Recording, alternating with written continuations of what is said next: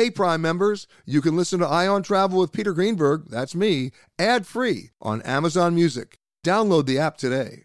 This spring, if you'd rather spend time enjoying your lawn instead of trying to keep it alive, there's good news. TruGreen is the easiest and most affordable way to get a beautiful lawn. All you have to do is water and mow, and they'll do the rest weed control, fertilization, aeration, and even some things you might not even think of. They'll do all of it, while you can do literally anything else. With TruGreen, you can have your lawn looking as good as a putting green. That's not hyperbole. TruGreen is the official lawn care treatment provider of the PGA Tour. TruGreen offers a satisfaction guarantee, and they have a verified best price promise, which guarantees you the lowest price with no compromise on quality. You do you. Let TruGreen do your lawn care. Visit trugreen.com to get the best lawn at the best price with the best people guaranteed. Okay, it's time to commit. 2024 is the year for prioritizing yourself. Begin your new smile journey with Byte, and you could start seeing results in just two to three weeks. Just order your at home impression kit today for only $14.95 at Byte.com. Byte clear liners are doctor directed and delivered to your door. Treatment costs thousands less than braces, plus, they offer financing options, accept eligible insurance, and you could pay with your HSA, FSA. Get 80% off your impression kit when you use code WONDERY at Byte.com. That's B Y T E dot com. Start your confidence journey today with Byte. This is the Eye on Travel Podcast with CBS News travel editor Peter Greenberg.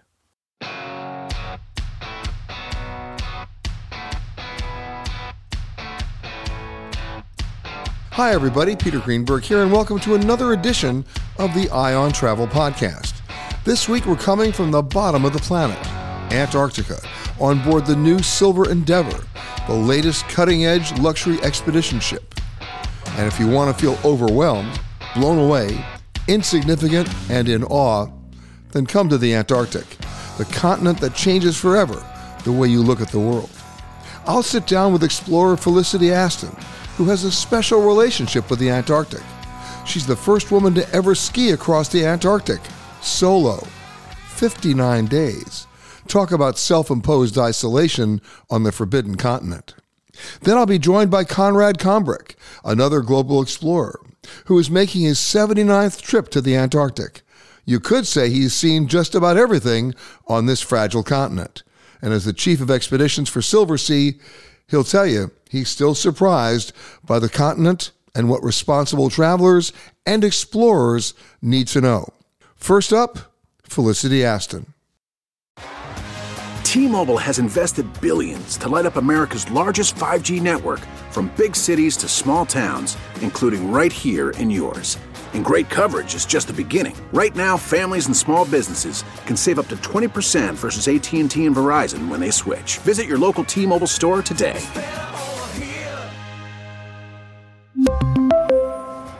Plan savings with 3 lines of T-Mobile Essentials versus comparable available plans. Plan features and taxes and fees may vary. The spirit of performance is what defines Acura, and now it's electric. Introducing the ZDX, Acura's most powerful SUV yet. Crafted using the same formula that brought them electrified supercars and multiple IMSA championships, the ZDX has track tested performance that packs an energy all its own. Unlock the energy and order yours at Acura.com. Felicity Aston, welcome. Thank you. Thanks very much. Okay, I got to start with the obvious question uh, because this is not your first rodeo. Uh, you did other things in Greenland, you did other things with other ski teams, but this probably was your most challenging. I hate to use the word endeavor since we're on the endeavor, but it was. Yeah, exactly. And I think that was the point, the, mo- the driving force behind doing that specific journey because previous to that, most of my journeys had been team expeditions. Um, and I was very clear about the motivation I derived from those people around me. And so I was curious to know well, what happens when you take that away? What happens when it's just me? Um, am I somebody different or is it just the same and on my own? Wasn't that thought terrifying? Yeah, and that's that's what drives me to do things. I think if something doesn't terrify you a little, then maybe you're not thinking big enough. You know, it's if you already know you can do something before you set out to do it, kind of what's the point? So let me put this in somewhat of a perspective. I would be terrified to ski across Madison Avenue. So you've taken, I mean, first of all, the environment alone would almost require the buddy system. The, requ- the environment alone would almost require a team because there's no one to help you. There's nobody out there to come by. There's no there's no bus station there. There's no there's there's no relief whatsoever. And now you compound it by saying, "Oh yeah, and by the way, I'm going to do it by myself." Yeah, I mean, my mum wasn't very happy with that progression either. You know, she's got used to me going off to dangerous places, but when I went, well, explain explain your definition of a dangerous place.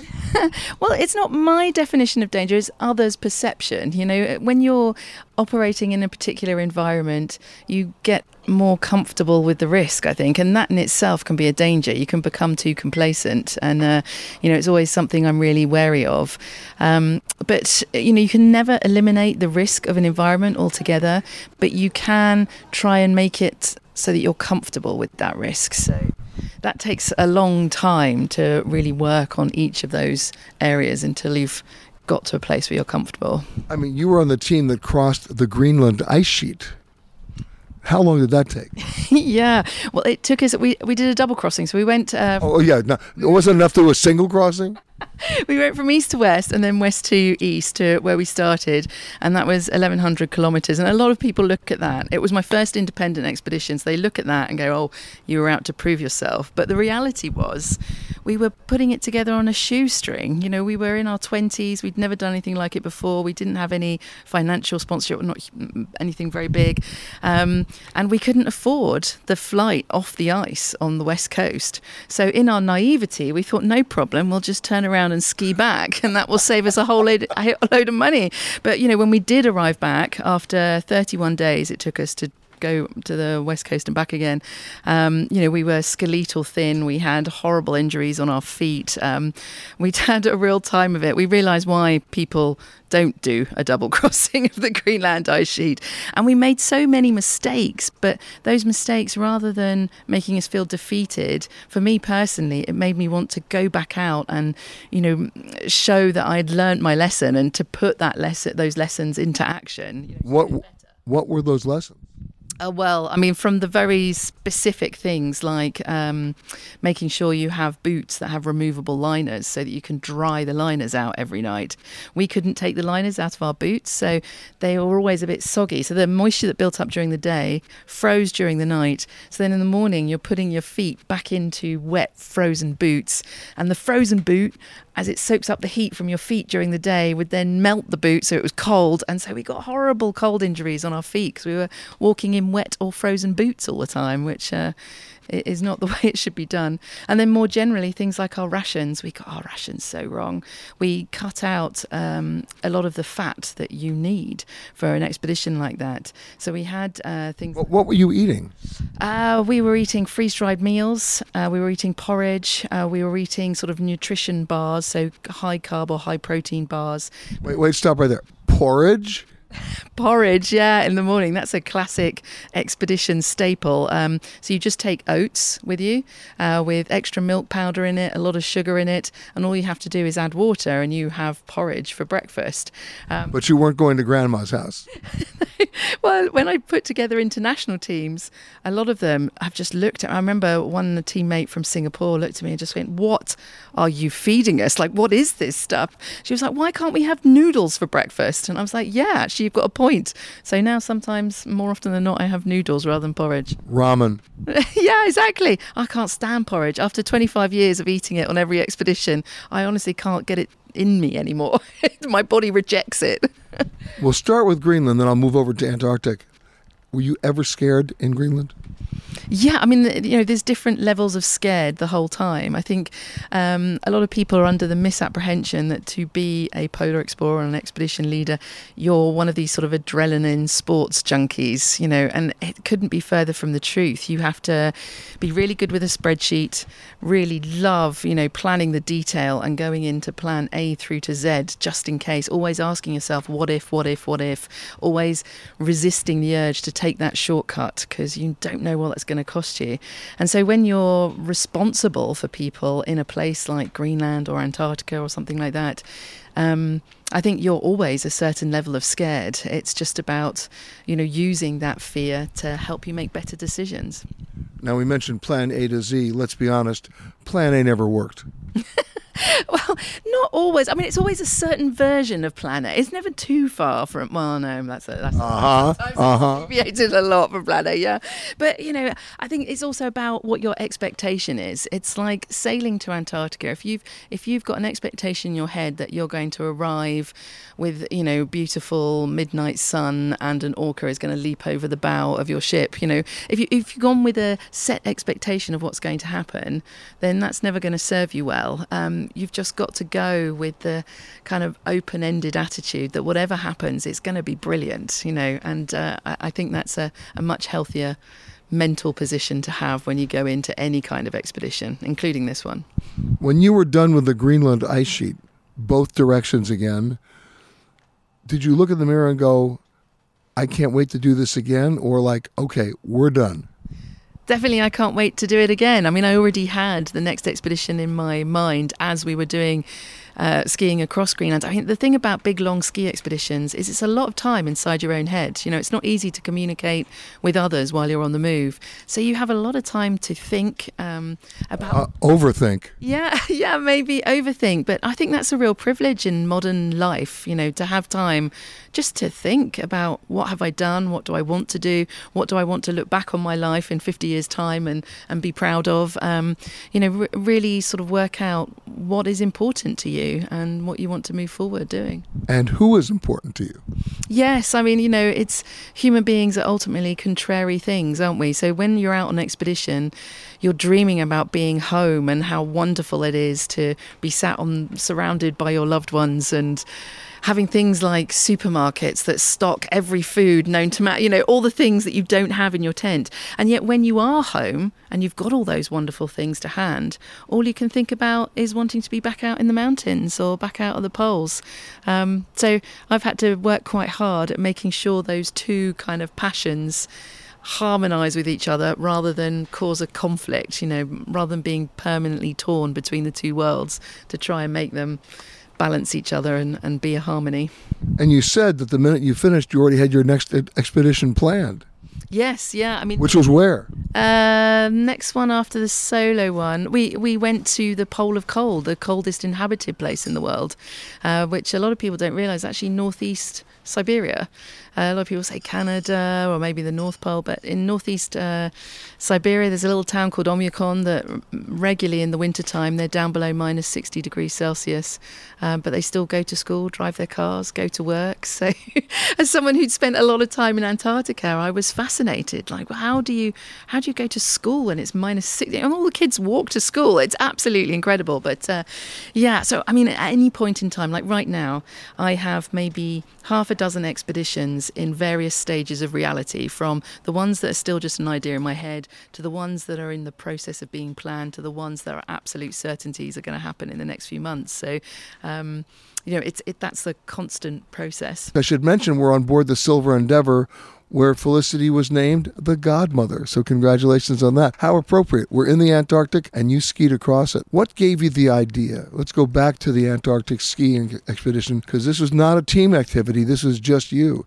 Different kind of planning, different kind of mindset, and not a lot of plan B's, C's, and D's on that one. No, and I thought I had prepared really well particularly for the being alone bit. You know, the the logistics and everything they weren't too dissimilar from going with a team and expeditions I'd done previously, but the being alone was the bit that that worried me, particularly because I'd seen in teams how when somebody, for example, starts showing the early signs of hypothermia or starts getting into trouble, they are the last person to realize that something is wrong. It's the people around them that pick up on, oh, you're not speaking much today, or you're wearing an extra jacket, or, you know, something's not right with you. So it really worried. If you're on your own, how do you pick up on those things? Um, and so I, I, sought the advice of lots of people who had made solo journeys in the past in, in the polar regions. I went to see a sports psychologist that specialised in aspects of aloneness. And so I thought I prepared really well. But in those first few seconds of the expedition, as the plane that had dropped me off sort of disappeared over the horizon, I realized that I had not prepared at all, that this was one of the biggest shocks of my life. And it was the shock of that sense of isolation, that realization that from that moment on,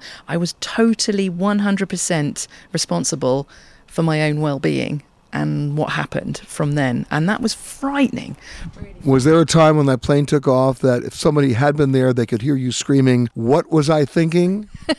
yeah, I mean, if they'd returned, they would have found me sitting on my sledge, head in my hands, sobbing my heart out, thinking, you know, this is the biggest mistake of my life. But, you know, ultimately, you don't have a choice because I was very aware that to get me to that start point had taken a week of logistical maneuvering, highly expensive logistical maneuvering, to get me to where I needed to be. So if they'd had to come back for me, you know, it, it would have been another huge operation of logistically, economically, but also those people risking their lives to, to fly over Antarctica to come get me. Well, let's talk about the logistics here. They just didn't drop you off with a sled. They had to drop you off with provisions, with extra clothing, with water, with supplies, with medical supplies, all the things that you might need, correct? Yes. So I had uh, I had two resupplies on my journey. I was picking up a bag of food at the South Pole and then another 500 kilometres further along at a location.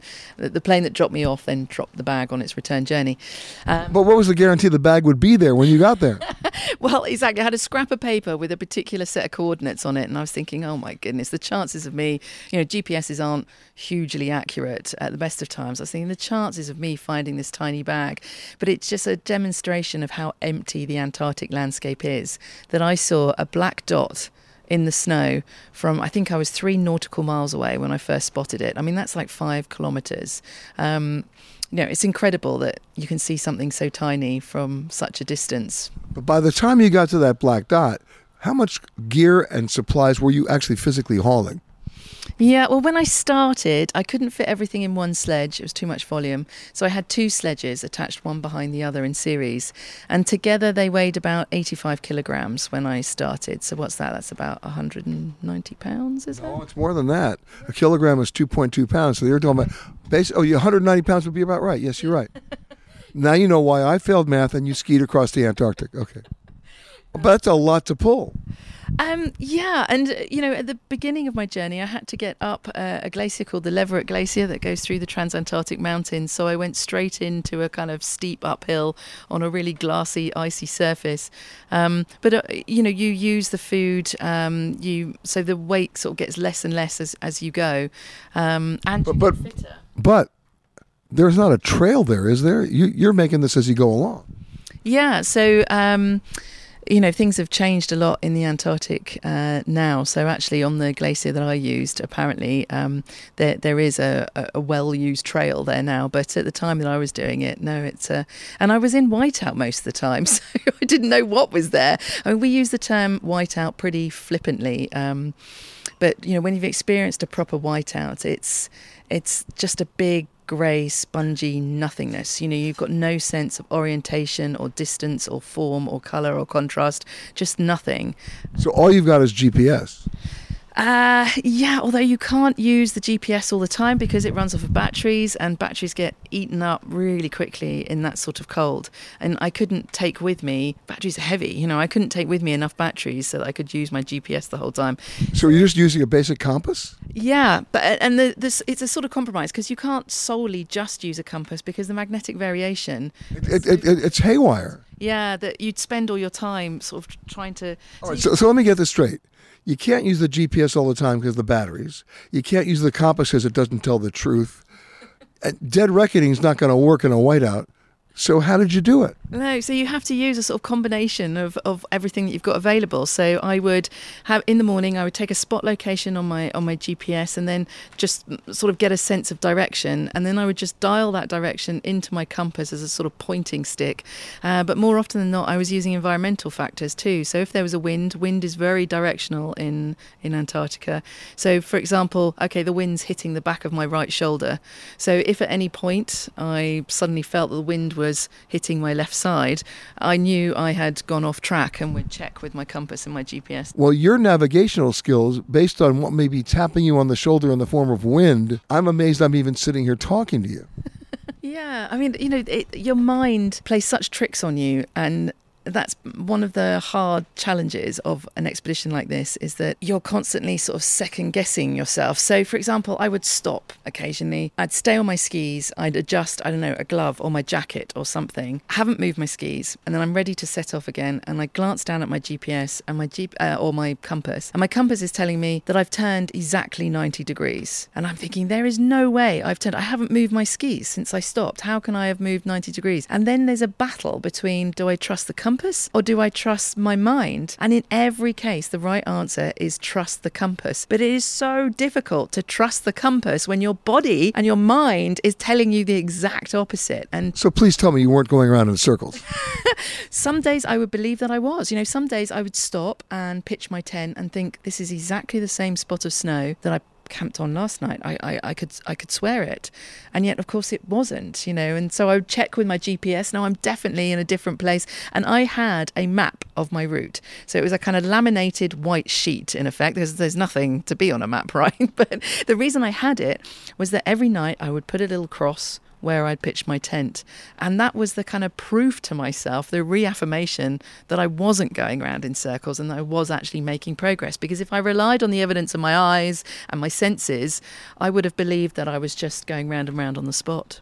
How long did it take you? 59 days. Say that again.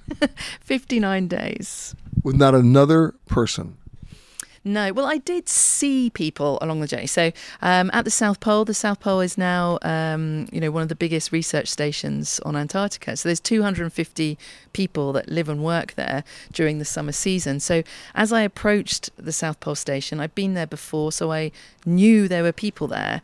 And although it was a whiteout, so I couldn't see anything, um, just knowing that there were people close by, I got such a sense of mental security from that. I knew that if something went wrong right there and then, you know, there were people out there that could help me. And that really worried me because, of course, the South Pole wasn't the end of my journey. The South Pole is more or less in the center of Antarctica. So I had to pass through it. And not many people at the time did that, you know, arrived at the South Pole and then had to carry on.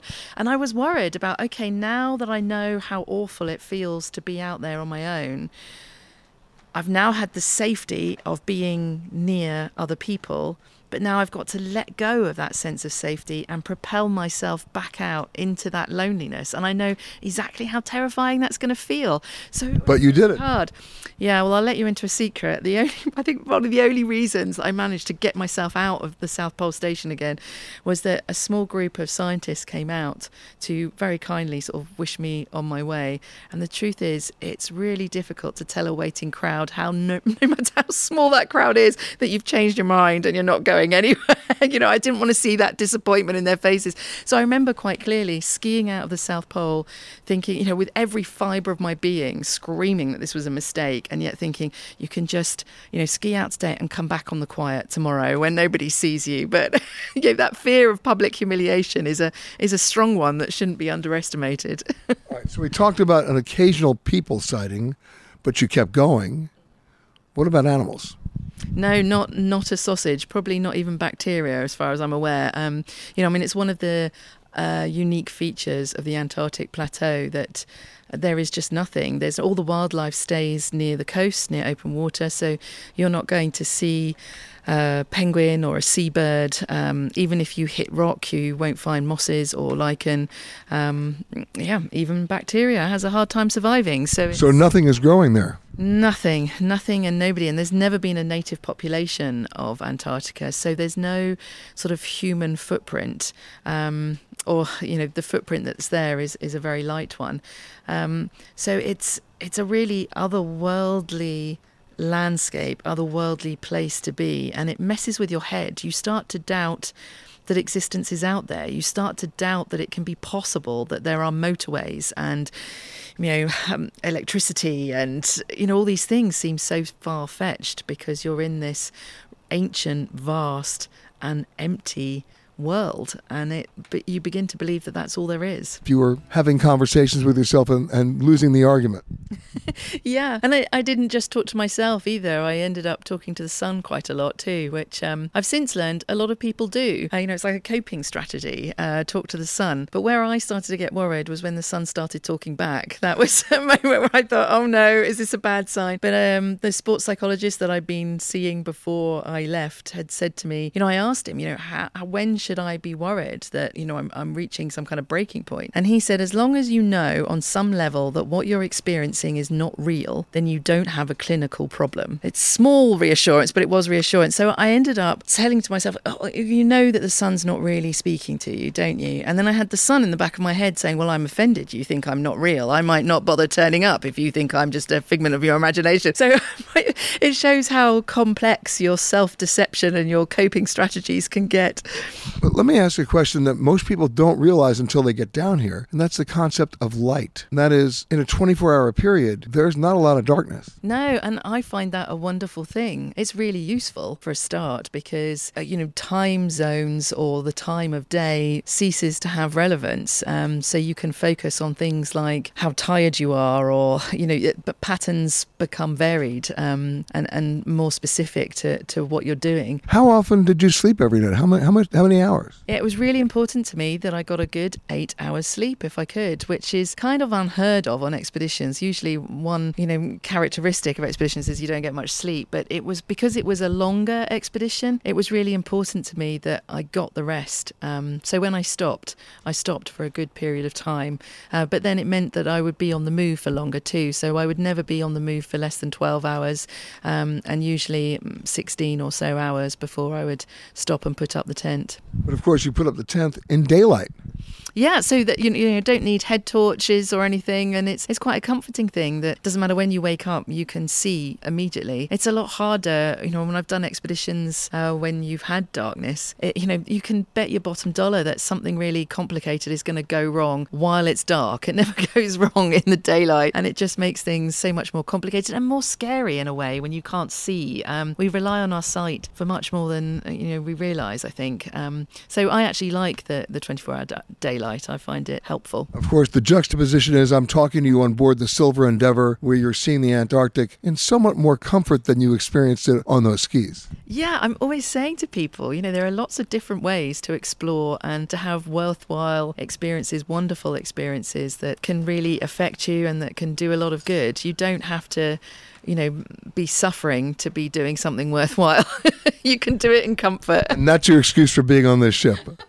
Well, you know, when, when I first started doing uh, polar travel, um, I benefited a lot from a, a, lot of Norwegians that were around, and you know, I was soaking up their experience and their philosophy.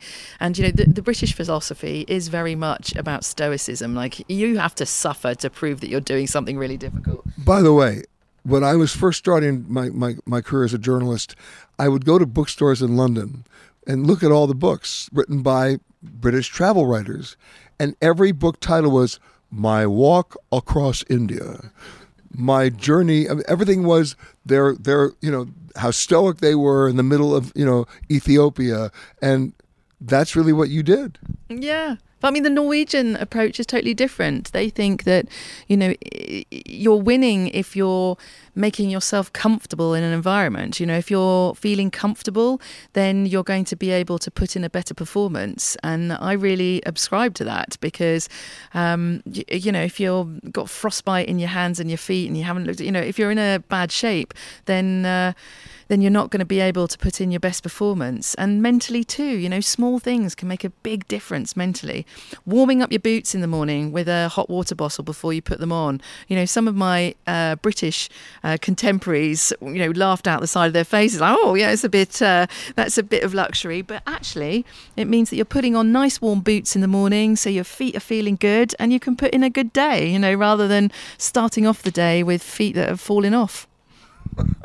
I get it. So, what does it mean to be the godmother of this ship?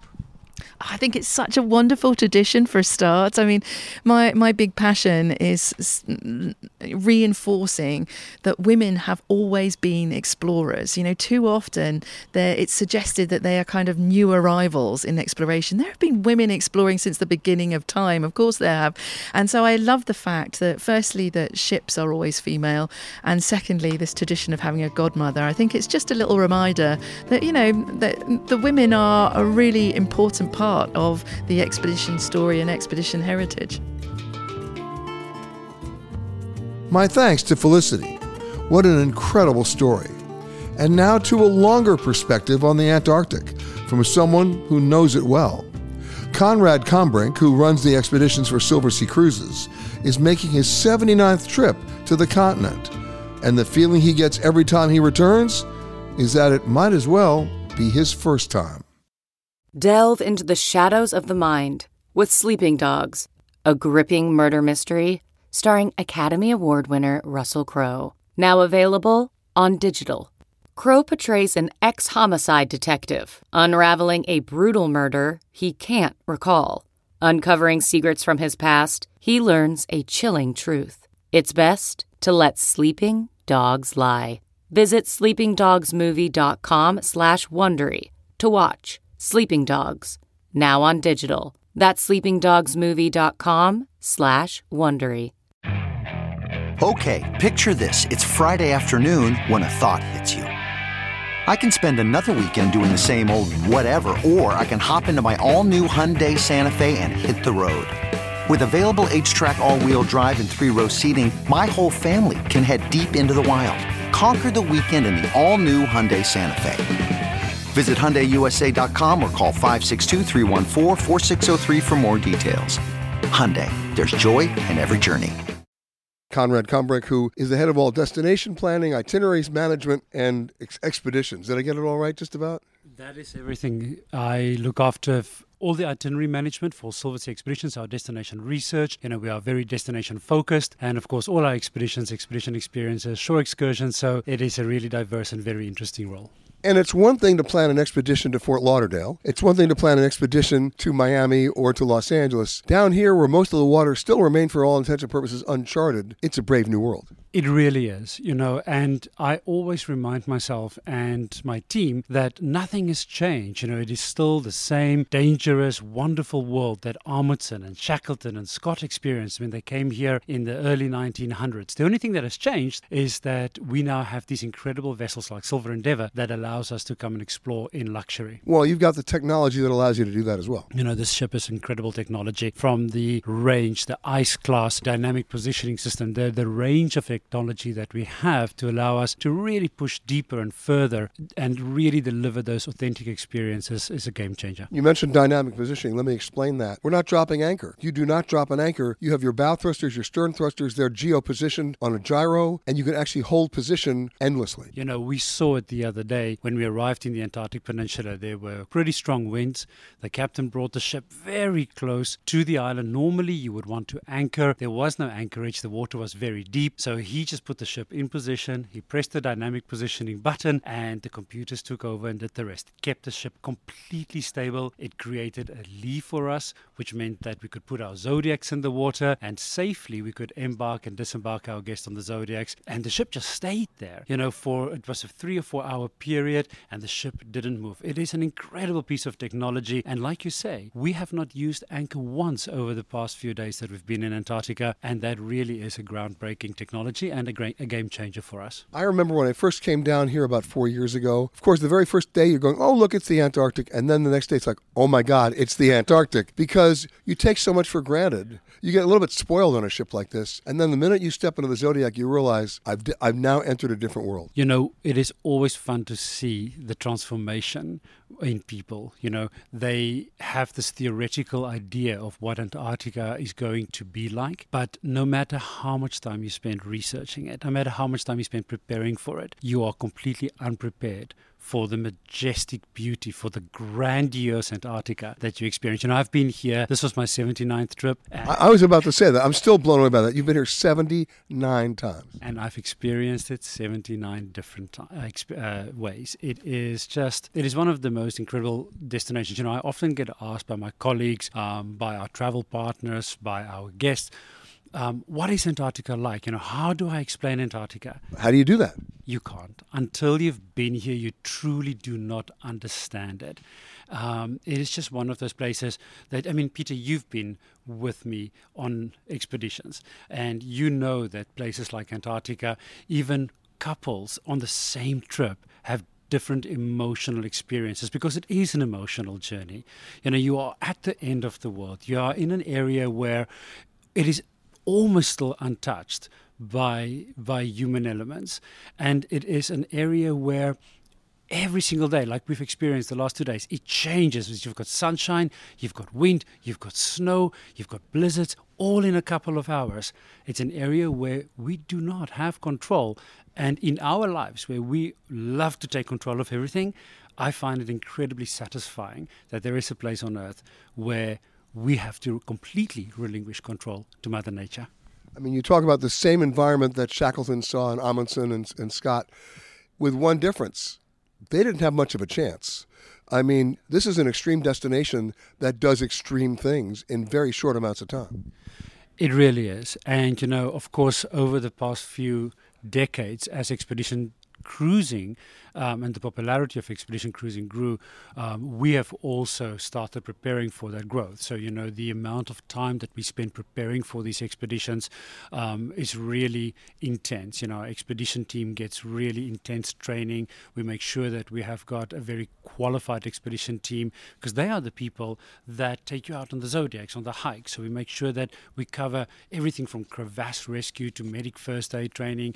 You know, it is it is a very intense operation months before the vessel even gets down to Antarctica.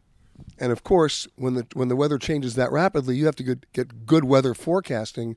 Otherwise, you could get trapped. The golden rule in Antarctica is you do not look at what's happening now you always look at what's happening an hour and a day from now because the weather can change so quickly. You have to be able to react. So sometimes we would cancel a landing or call off an activity, and people would say, But I've got blue skies and no wind. You're like, yes, but an hour from now it's going to be very different. So you always have to look to the future. And of course, the seasons here are completely reversed. Uh, our summer is not where you want to be down here. Between, let's say, March and November, very little light extreme cold. No, I mean, it's nobody comes. Unless you're a scientist and you overwinter here in a in a base, but yeah, there are no tourism down here during our U.S. summers, um, and then of course we are here now in uh, in the winter, the U.S. winter, and uh, as we're experiencing now, it's warmer here than in New York. I, I keep going back to the idea that whatever Plan A you have is Plan G by the end of the day by the time that we present it to our guests, it's probably plan ZZ because it is a constant change. You know, the relationship on an expedition ship between the captain, the expedition leader is absolutely vital because they continuously monitor ice, weather, wildlife. But what I and the captain is still God. The captain is absolutely the final um, person in charge, and he makes the decision. And you know, there are a couple of things. You know, at Silversea, we fully, fully believe that there's no commercial pressure on anybody on our ships to get guests off the ship. You know, so it's always safety first, 100%. But Peter, you know, one of the beauties about Antarctica outside Antarctica, you've got all these companies, Silversea and many of our competitors, we compete against each other. But when the ships are down here in Antarctica, it really is a community of expedition ships that work together, not only to make sure that everything is safe, but also that we preserve Antarctica. So um, we work together to allow each other to change plans. And, you know, if somebody had a bad weather day a couple of days ago and they really need to get people ashore, we will trade, you know, we'll say, ah, come in here, we'll go somewhere else. So it's a wonderful example of how companies can work together. Of course, it's back to managing growth as well, because, you know, during the pandemic, everybody is seeking out social distancing. You can't get better social distancing than where we are right now the population doesn't really exist other than what's on this ship and a few other ships. So the real challenge that not just you have, but all the cruise lines have, is how do you manage that growth and still preserve the environment? That's a very, very good question. You know, we belong to IATO. IATO is a membership organization. Which means? The International Association for Antarctic Tour Operators. This is a membership organization founded by five expedition companies many, many years ago. Um, for the pure purpose of preservation of Antarctica and for the creation of sustainable travel to Antarctica and creating ambassadors for the continent. What is sustainable? I know what sustainable travel means in Miami. What does it mean in the Antarctic? In Antarctica, it basically it goes beyond no single-use straws. No, absolutely. You know, it goes the at, at its core, it is creating ambassadors for Antarctica and limiting human impact. So, making sure that the travel that we have here has no more than a transient impact. So, it is not a permanent impact that we have here. So, everything that we do, every every operation has been planned to make sure that the impact to the nature is at its minimum. And as we're sailing through some of these islands, which have names like Deception Island, which in itself is, is pretty awesome, uh, you may see one or two or three red buildings, but those are the research stations. There's no more building going on. No, absolutely not. You know, there are some research stations, and some of these are refuge huts that's been put up because, of course, uh, the scientists do travel away from their bases, so these refuge huts are there for them to use.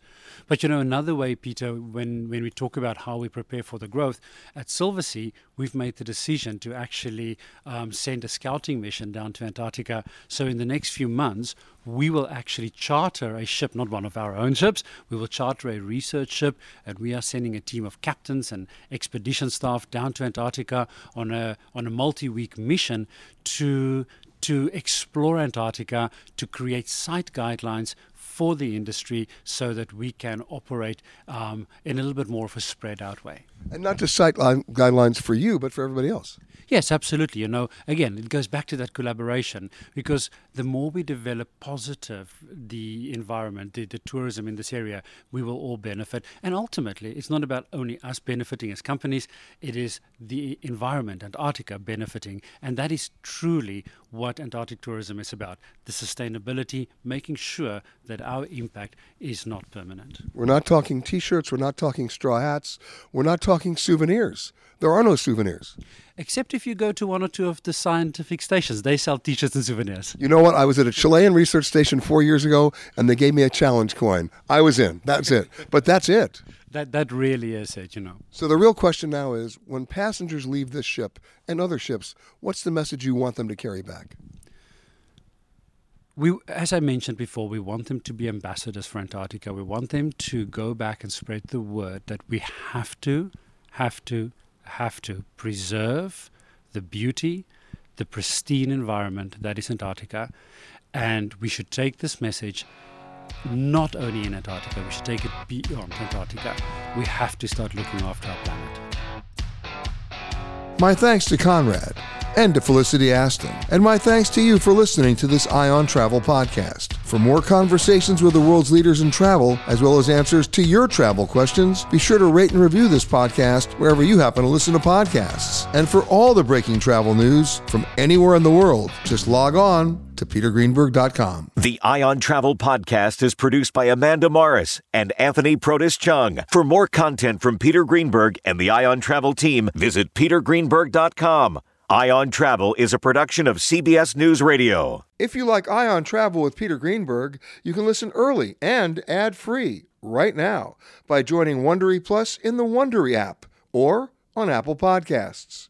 Prime members can listen ad-free on Amazon Music. Before you go, tell us about yourself by filling out a short survey at wondery.com/survey. Look around. You can find cars like these on AutoTrader, like that car riding your tail. Or if you're tailgating right now, all those cars doubling as kitchens and living rooms are on Auto Trader too. Are you working out and listening to this ad at the same time? Well, multitasking pro, cars like the ones in the gym parking lot are for sale on Auto Trader. New cars, used cars, electric cars, maybe even flying cars. Okay, no flying cars, but as soon as they get invented, they'll be on Auto Trader. Just you wait. AutoTrader. Get one of the most successful broadcasts in television history on your schedule with the 60 Minutes Podcast. Hard hitting investigative reports, news, and culture maker interviews, and in depth profiles are waiting for you in every episode. Listen to 60 Minutes ad free on Wondery Plus